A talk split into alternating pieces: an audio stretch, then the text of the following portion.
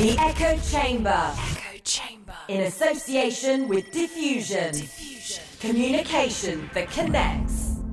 Welcome to episode one of the Holmes Report's new podcast, The Echo Chamber. Many thanks to our sponsor Diffusion and our production partner, TVC Group. And thank you for joining us. Our plan, very briefly, is to break down the big events in the PR world every two weeks. Joining me for today's pod is our co host Robert Phillips, formerly of Edelman EMEA. Robert, welcome. Thanks, Arun. It's uh, good to be here.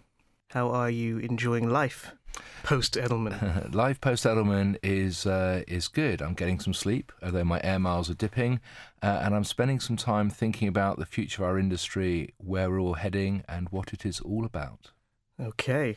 So we have a few things to get through on uh, on our first show. Later on, we are very lucky in that we are going to be joined by none other than Harold Burson for a special interview because it is the 60th birthday of Burson Marsteller. Before we do that, though, I thought perhaps we would uh, begin this by maybe just rounding up some of the big PR stories to emerge over the last two weeks. No better place to start, I think, than uh, than results season. We've seen, um, I think, all of the publicly listed groups have now come out with their financial results for 2012, and it's not a particularly happy story for the PR industry. Omnicom PR revenues up 3.3% in 2012. Interpublic's up 4.8% in 2012. Perhaps the real story, though, is um, WPP on a like for like basis, PR revenues from their public relations and public affairs firms declined by 1%. I'd be interested to hear what you make of all this, Robert. Well, it would be remiss of me not to mention my alma mater, Edelman, which obviously was growing uh, more productively than some of the numbers you said. You wanted the the podcast to be light-hearted and mildly irreverent, um, uh, but I guess there is a bit of a wake-up call in here for, for some of the results that we're seeing, and, Mm-hmm. and po- possibly some evidence that others and other marketing disciplines are, are eating PR's lunch. Mm. It's interesting because I think the um, the popular view over the last few years has been that public relations is somehow the kind of favored child is is outpacing all of the other marketing disciplines because after all who watches ads and because digital plays to PR strengths yet the numbers don't really bear it out if you look over the last few years at certainly at the publicly listed companies the numbers don't bear that particular assertion out. I mean, at WPP, for example, which has something like a billion dollars worth of PR revenue, uh, it was clearly outstripped by advertising and media. So perhaps the question I have for you in that case is is this an issue for the publicly listed companies, or is it an issue for the PR industry as a whole? I think the answer is that it's an issue for both. Um, without doubt, um, and you're right, people aren't watching ads, and digital should find itself with a, a happy and healthy home within the world of PR, but that's not necessarily happening. And I worry that sometimes we delude ourselves as to just how much of a first mover or early mover advantage we had um, in the in the move towards social um, and digital. Um, I think that um, that there is a shift of monies without any measure of doubt, but that doesn't mean that the shift of monies has to be towards PR. And I think that we took that as read and perhaps became complacent over the past five years and didn't, as PR people, really make the case uh, for PR as powerfully and as frequently as we should have. The other thing I'd be interested to hear your, your view on is um, is perhaps what the feeling will be at the various PR firms within these holding groups. Because one of the things that, again, we're often told by the publicly listed companies is that revenue growth is perhaps less relevant because they're going to be returning a much higher profit margin than perhaps an independent agency can. And yet, if you look at WPP's profit margin, it dropped in 2012 to below 15%, something like 14.8%. And so, if you're not actually making that much profit and you're not growing, how do you reconcile both those things if you're heading a PR firm at WPP? I do think that the results show that there is a strong case for, for independence within the industry, and of course, I would say that, wouldn't I, coming from a, a- an Edelman background. Yep. Um, But I think that, and, I, and this is part of the work that I've been doing since leaving Edelman and, and, working on my next book, I think that we really need to think about more hub models and alliance models of PR networks rather than necessarily this swim lane mentality of the, the holding groups. Mm-hmm. Uh, if I was Sir Martin Sorrell and I was seeing the way that marketeers can switch money between groups depending on what they see coming through from data and knowing that PR is not rich in data and doesn't really understand analytic, analytics, mm, um, yeah. I know where I would spend my investment dollars and it wouldn't necessarily be in PR. That's not to say that the case of PR cannot be made. What it is to say is that PR A has to get stronger in the analytics space mm-hmm. and B maybe shouldn't choose to fight the ad agencies as it has done in the past. Interesting stuff, and we hope that uh, 2013 will bring back stronger growth for the PR industry. We move on. Uh, the next story is, is somewhat different, um, and this actually comes out of the US, but originally, I think, from Malaysia. Uh, and it's this story in, in BuzzFeed where they have uncovered uh, a, a, US conservative blogger that was paid by the Malaysian government to um, to then place paid pieces on a range of media um, we've heard of this sort of thing happening before. It's never very pleasant for the PR industry when it happens. In this case, some of the outlets included allegedly Huffington Post, San Francisco Examiner, Washington Times, National Review, pretty well known titles. You know, we talk a lot about ethics in the industry, and yet these things happen again and again. In this case, um, the article makes mention of APCO's uh, work, very lucrative work, from what I understand, for the Malaysian government. Um, what can the industry do to, to, to make sure these things, you know, just don't happen every so often? I think the the truth is that these things will happen every so often, and so we need to get used to it. And I think that the the fragmentation of media and the blurring of lines between what is paid and what is unpaid uh, will probably only make the situation worse. Uh, and if the situation doesn't happen in the US or in the UK, it will happen in another region, in another continent. Um, we've seen these discussions before. Um, and I think sometimes we have the wrong argument. We try and have a moral argument about one person's mm-hmm. liberator mm. being another person's oppressor. And I don't think really we can sit in judgment on that. But as a profession, there's two things I think we need to think about. Uh, the first issue is the most fundamental one, which is about transparency and disclosure. Mm-hmm. Uh, and as long as we are transparent about with whom we work and the basis on which we work, and we disclose our clients either through registers or elsewhere, then I think that that is the first and most basic step in making sure that problems like this don't arise. The second issue is, in a way, more nuanced, which is this sort of competitive rush to publish. And we mm. see hmm. this, and this may well be how the Huffington Post or San Francisco Examiner got itself into into the predicament that it did, um, which is that we try very quickly to get the story out there. Mm-hmm. Uh, and and you as a journalist will know sometimes people have sacrificed double sourcing as a sort of sacred cow of uh, of journalism. But of course not me. Surely not, and certainly not, not, and certainly not on the Holmes report. but I think this sort of rush to publish, this writing to headlines, has led to people cutting corners. And I think that when you layer on that this sort of blurred line between blogging and journalism, paid and earned, uh, I think you have problems, difficulties waiting to happen. Your point about the, the full transparency, disclosure, a register. I mean, realistically, how far are we away from seeing that happen? Because, you know, people have been talking about it for ages. We have a certain amount of, of disclosure in certain markets, the US being one of them, when foreign governments are involved in working.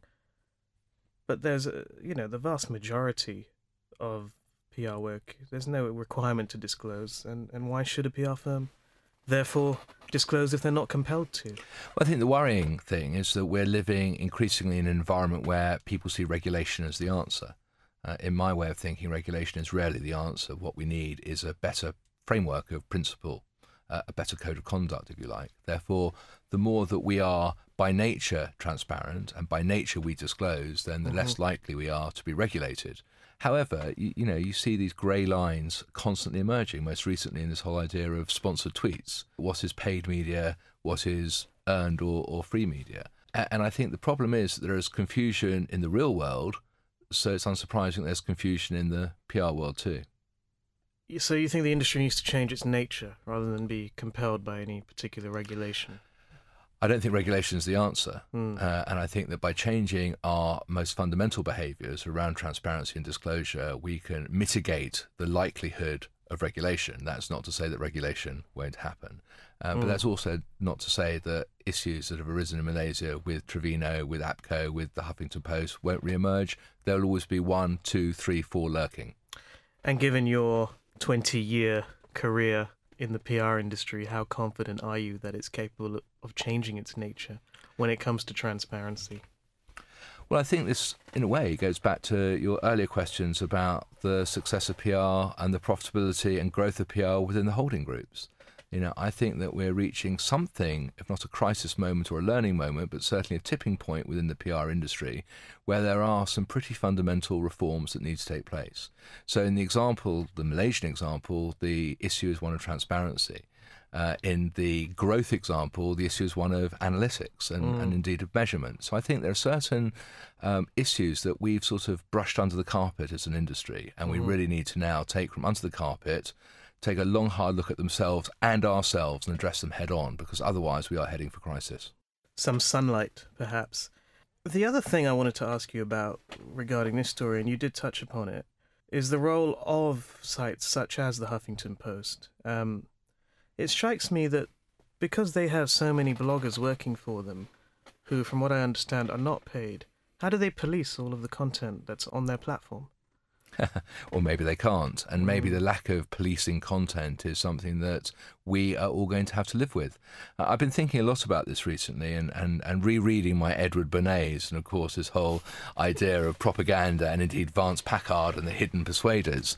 Uh, and there is, in a way, a, a redefinition of truth. Um, and there was an Oxford professor recently who said, well, truth is simply what the crowd makes it to be.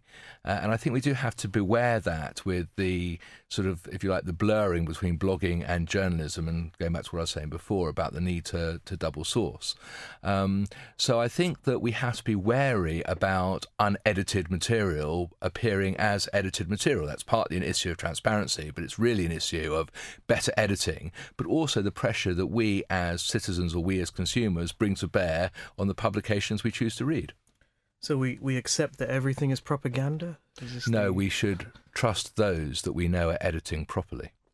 One of the things that also interested me about this is the role of an agency on a client. Um, now, i when it comes to Malaysia, I think APCO, you know, grew a particularly big and strong team to service this client, um, and effectively acted almost like a de facto in-house communications department for the relevant part of the Malaysian government. There's another story I wanted to bring to your attention about New Zealand dairy collective Fonterra which has found itself in hot water recently, if not hot milk, because of its uh, because of finding Vats of steaming butter. because of finding um, traces of some chemicals in its milk products and, and actually not disclosing this for four months. So you had that particular issue, and that's been used, I guess, as a reason to criticize the uh, the PR agency arrangement that Fonterra has, where uh, a New Zealand agency by the name of Baldwin Boyle has effectively worked as Fonterra's in-house unit for many, many years, um, and has been, you know, almost embedded within the company. What concerns you about agencies taking over the in-house function of clients? Well, first of all, in the 25 year career that I've had, I've always been vehemently against agencies speaking on behalf of clients. Clients need to speak on behalf of clients. Um, uh, agencies can help shape the narrative, agencies can help prep the client, but the statement belongs to the client and the spokesperson needs to be the client. I think it's a slippery slope when you start to, to obscure the two. And again, that does go back partly to the transparency point that we were we were talking about before. I think digging deeper um, and going back to your question, earlier question again about holding companies and the profitability, growth, and success of the PR industry, we have a a, a more long term worrying trend, which is the uh, outsourcing, if you like, of PR departments to agencies and firms, and I think that poses a number of challenges to our industry, not least of which it increasingly commoditizes the industry. Um, And while some may argue that, well, that's great because it makes the client more enmeshed with the agency and therefore the agency less likely to, to win the business, that then leads to the question first of all, is the agency best placed to give best advice? Uh, and secondly, how can we argue that we need to elevate the status of our industry to be a true consultancy led profession if, in fact, we are basing it on an outsourcing sort of man and woman management model? It must be an attractive prospect, though, for an agency. If a client, you know, comes up and says, I'd like you to take over my entire in house operation, there's the ability to mitigate risk regarding the agency's own position on the business. Um, presumably, there's much more control over client affairs than you would normally have. And how often do agencies complain about not being able to influence a client's behavior? The question is whether it's the right source of influence. Mm. And I think that it's attractive from a short term pursuit of the dollar. It's not necessarily healthy for the long term interests of the profession. And we would never accuse the PR industry of a short term pursuit of the dollar. Surely not. If they did, maybe the results would be better within the holding companies. Or maybe just that the advertising industry, digital marketing pursues the dollar better, faster, and further than we do. I have no comment on that. We move on. Um, the Catholic Church has found itself in the news. Uh, it always seems to be finding itself in the news these days. This is the, the specifically the affair of um, Cardinal O'Brien, a scandal regarding his behaviour. Perhaps you'd like to take us through this and tell us what this means for um, for the Catholic Church in Scotland and beyond. Well, I can't speak from a doctrinal or policy point of view, but No, I, can, neither. I can help you from the communications point. I thought there was uh, a couple of very poignant moments this week. One was which uh, yesterday, uh, the, the the service, I think it was in uh, Glasgow Cathedral, involved all the bishops and priests wearing purple because that was the colour of penitence. And I rather like that as a sort of visual metaphor for how we tell our stories.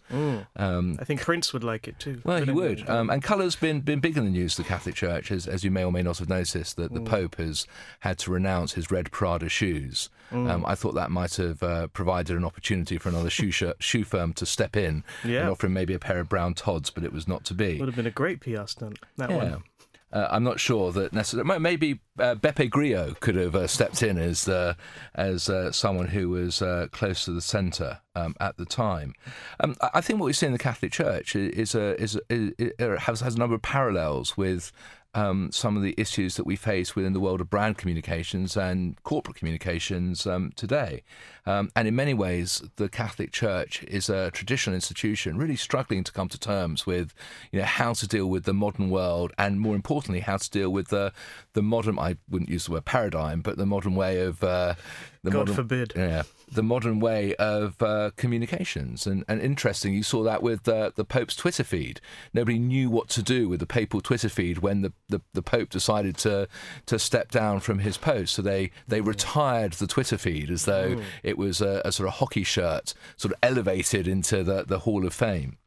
Um, but I think that you've got many of the sort of classic conundrums of a traditional institution dealing with a different customer base or a different citizen base and different implications for communication. So here is an institution built in Europe, if you like, and now you get this with the College of Cardinals, people saying, well, you know, this we, we may not we may not have a European pope, but of course the user base, the customer base is is majoritarily non-European. Yeah. So again, Sure. why would an organisation that was mainly non-European need to have a, a European leader? We see that in the the clients we advise and in our own organisations um, also. Um, We do indeed. yeah. Um, you see that in, in how do you deal with a heritage brand or a heritage corporation and how do you contemporize it? Um, I, I would dare not say deseasonalize it, like remove Christmas or Easter from the agenda, because I think that's probably um, a step too far. Um, but this does have an impact on policy and doctrine itself, and that's why you see the issues raging around homosexuality, around celibacy. And again, it's trying to find the way to bridge the communications divide between what the, the user wants and what the institution sees. And I think this, the Catholic Church is struggling to modernize its uh, communications uh, around that also. Uh, and also, you, you see some some some some stories beginning to take traction or get traction on social media that the institution just doesn't know how to deal with. There was a, a very witty, a slightly scurrilous and mischievous article by Andrew Sullivan in the New Republic on his blog at Sully Dish called uh, Two Popes, One Secretary. Um, and um, and that, that was a male secretary, by the way, uh, who is rumoured to look very much like um, George Clooney.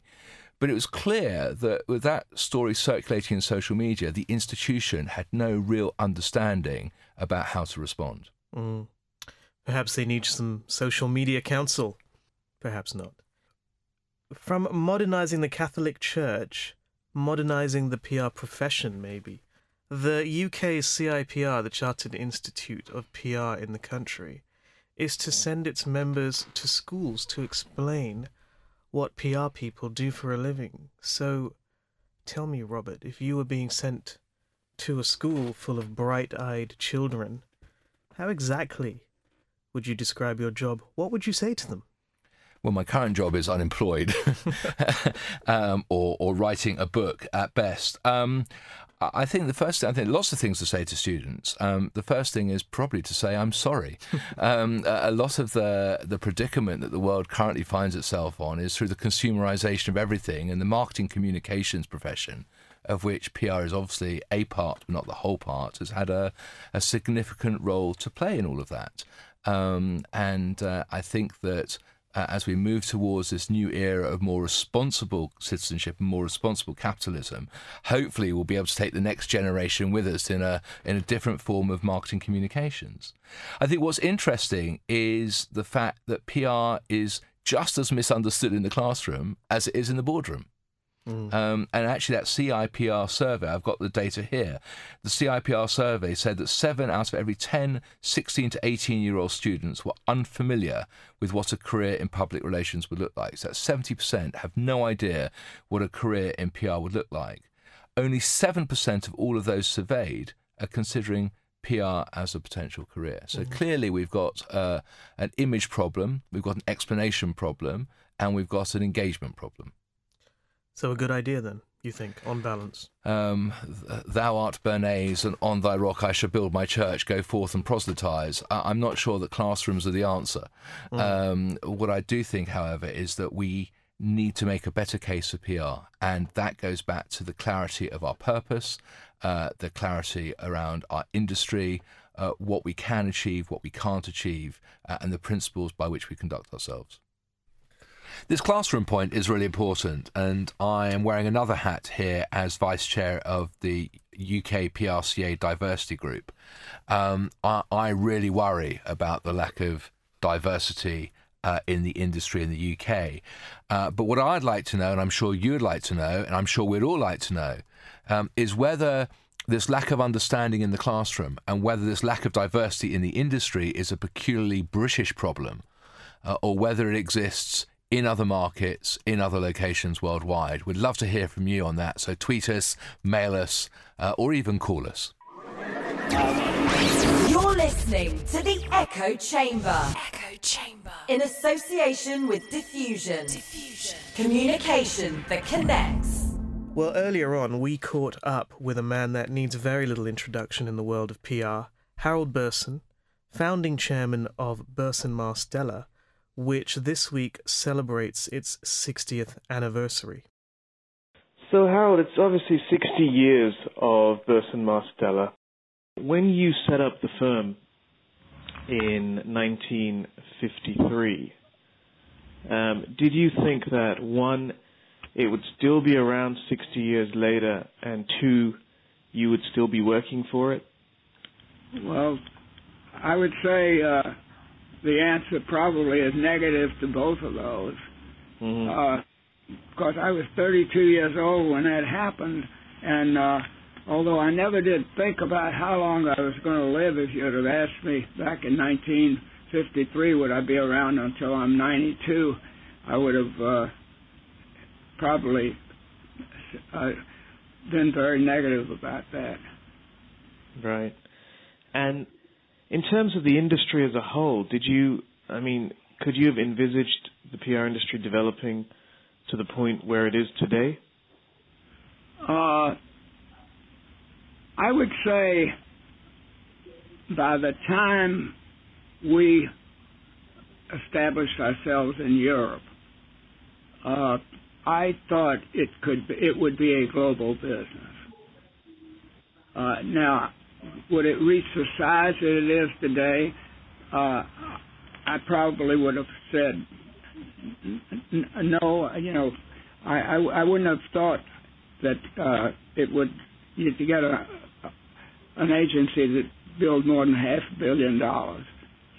I can remember a conversation I had with John Hill in the 70s when we did eight million dollars and and H and K did twelve million dollars, and John Hill said to me, "Did you ever think our business would get as big as this?"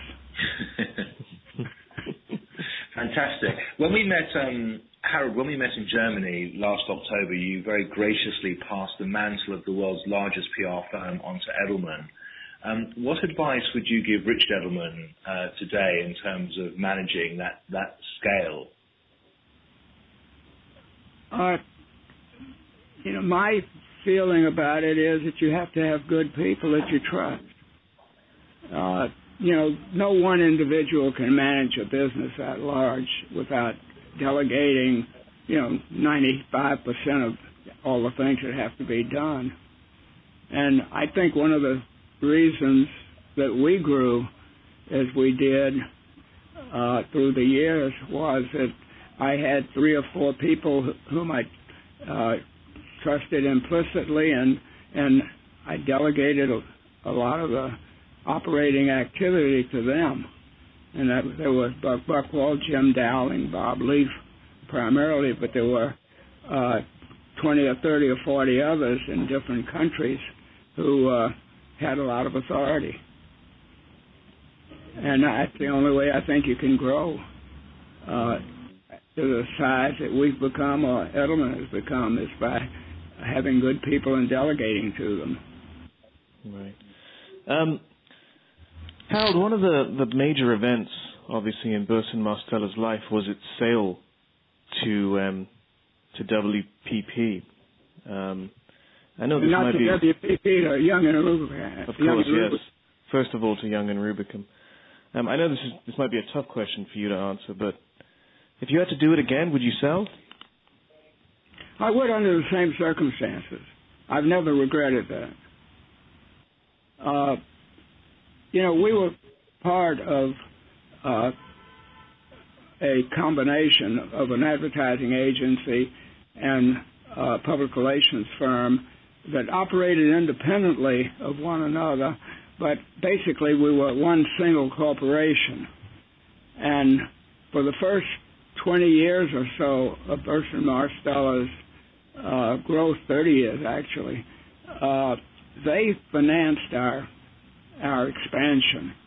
The advertising agency did, and uh, for a good part of that time, you know, we were totally B two B, and then we started expanding in the uh, consumer field. And uh, Marsteller tried to become a general agency and never really made it, although they did some very, very good work. For example, they have two of the 50 commercials in in the Museum of Television, 50 best commercials ever made. Uh, but their profitability started declining. And the other part of it was that Bill Marsteller was going to retire in 1979, and uh, there started to be tensions between the two organizations when Burson Marsteller became larger and more profitable than the ad agency. Mm. And so I was concerned about who's going to finance our business if we kept growing the PR business, and also I didn't want to uh, really get involved in settling uh, arguments between the two businesses. And uh, the other part about it was I thought the advertising agency was broke, and I didn't have anybody to fix it. So I felt Young and Rubicam would be a good part, and they had tried to buy us for 10 years or so. In fact, nine of the 10 top agencies uh, tried to buy Burson Marsteller. hmm And I selected Young and Rubicam because they were uh, committed to staying, remaining a privately, uh, rather a, an employee-owned agency. Mm. And And do, it happened for about 20 years, and then uh, uh, they sold to, they, it went public, uh, which uh, then led to the uh, takeover by WPP. Sure. Robert, I just have one more question before you ask yours. Um, Harold, do you think, um, bearing in mind we've just gone through a period where, you know, in, in, I think in, in the space of a month we saw something like three or even four of the top independent agencies in the world sell um, sell out. Do you feel like too many agencies are selling? Uh, you know, I don't. I don't really think that makes very much difference to to, to the clients. Uh, Mhm. we we operate pretty much the same way that we did when we were employee owned. Uh, we don't have quite as much uh, uh, leeway as we did from a financial investment standpoint. Although on the other hand, we have even more because if we want to do a major uh, acquisition, which we have done relatively few of, by the way, uh, we've got resources to do it. For example, you know, we just uh, in the last what three or four months acquired the largest agency in France, and that it was much easier to do it when you have WPP as a bank than when you have your own resources that you have to depend on. You know, the one thing that most people don't realize is how capital intensive a public relations business is when it gets to be our size. hmm If the agency does a hundred million dollars a year, they have to have uh, working capital of about twenty to twenty-five million dollars. hmm So most people don't real look at the agency model as sort of a cottage cottage industry model, but when you get to the size of the top ten, it, it is very capital intensive. hmm And as a as a follow-on to that, Harold, um, with so much consolidation uh, in the industry, you talked about the acquisition of i&e in, in, in France by by Burson.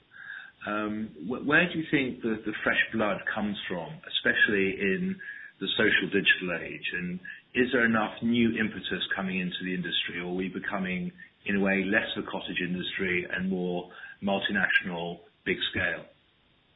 Well, you know, I I don't think innovation is uh,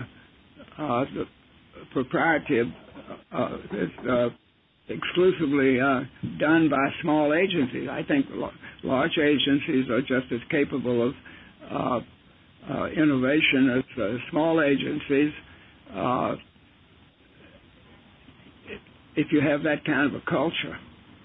I think that uh, Burson-Marsteller has been inno- innovative uh, for 60 years, uh, and and I and I, I think the same thing of Edelman as a large agency.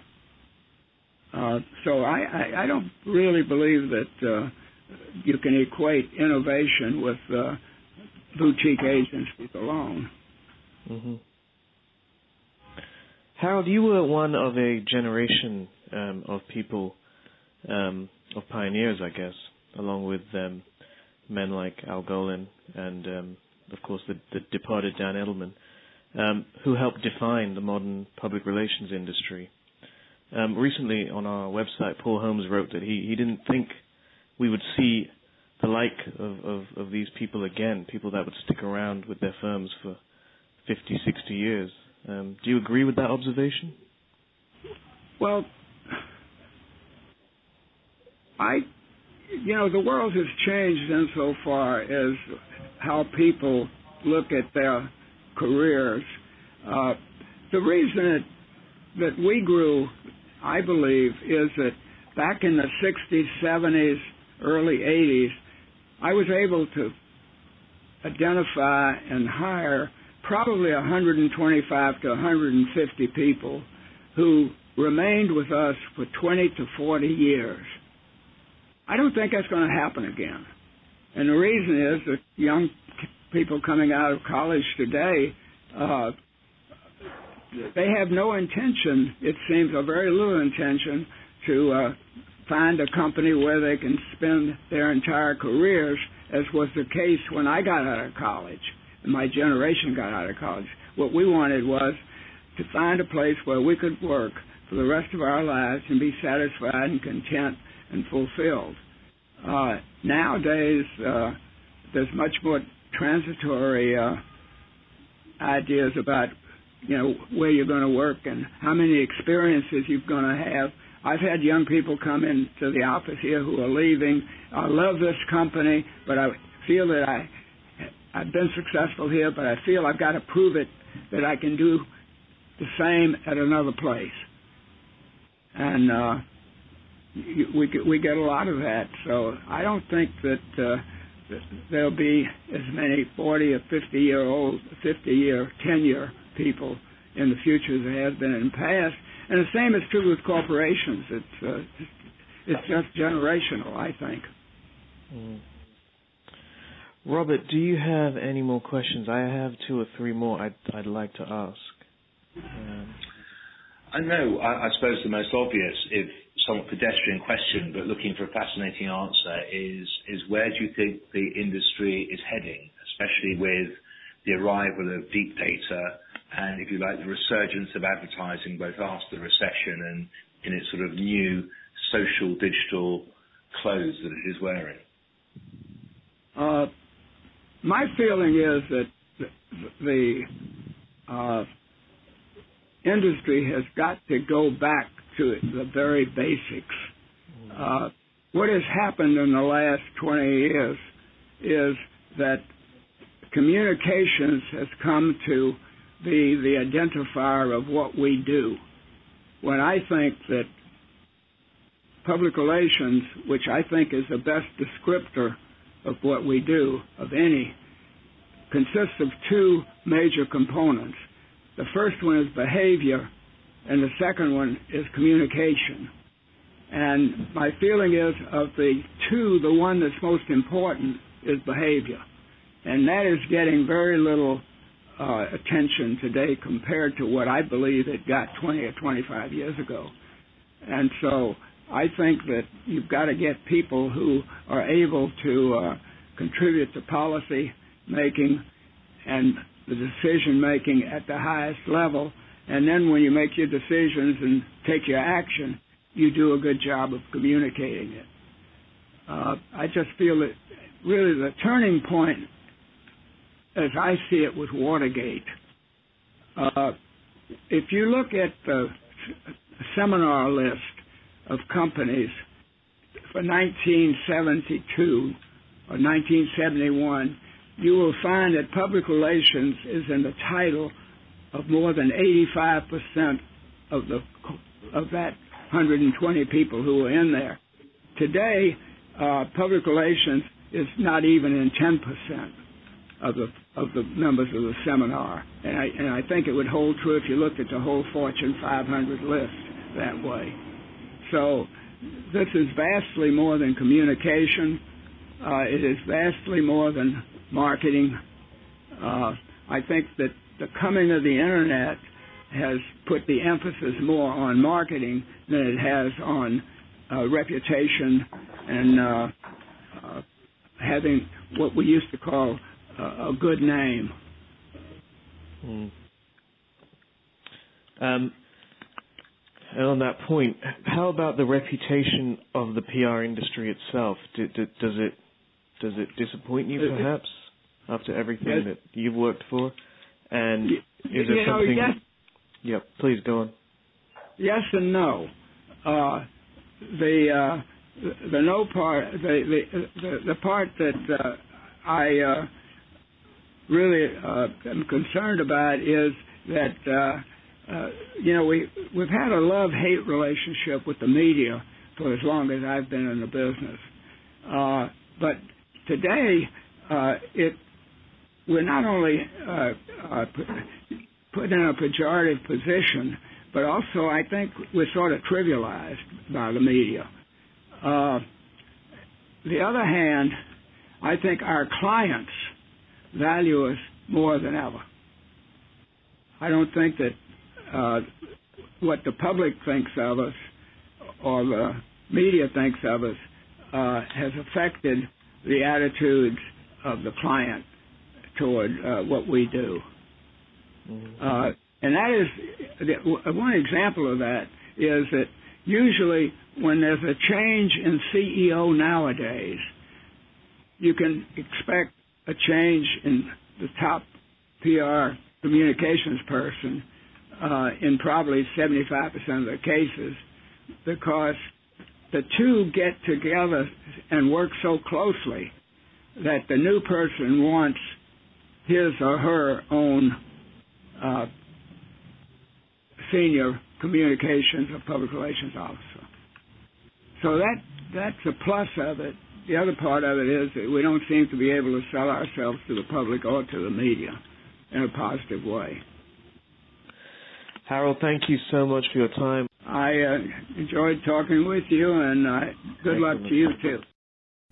So, as we wrap it up, Robert, anything to look out for in the PR world over the next couple of weeks? I think there are going to be a couple of stories running that will continue from what we've talked about today, actually. Um, the first is around this whole idea of the future of the industry. Um, and I was struck yesterday by something in the Harvard Business Review.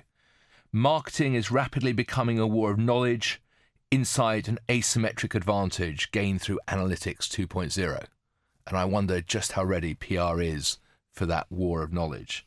Wow. And, uh, and, uh, and the second, a war. It's a war. It's it's, a war. war. out there, and that's Make only no within the that's only within the holding companies. Um, um, and the second is this this point on the Catholic Church, and obviously the papal succession uh, is going to run as a story for a while yet, and I think that means that we'll take a long.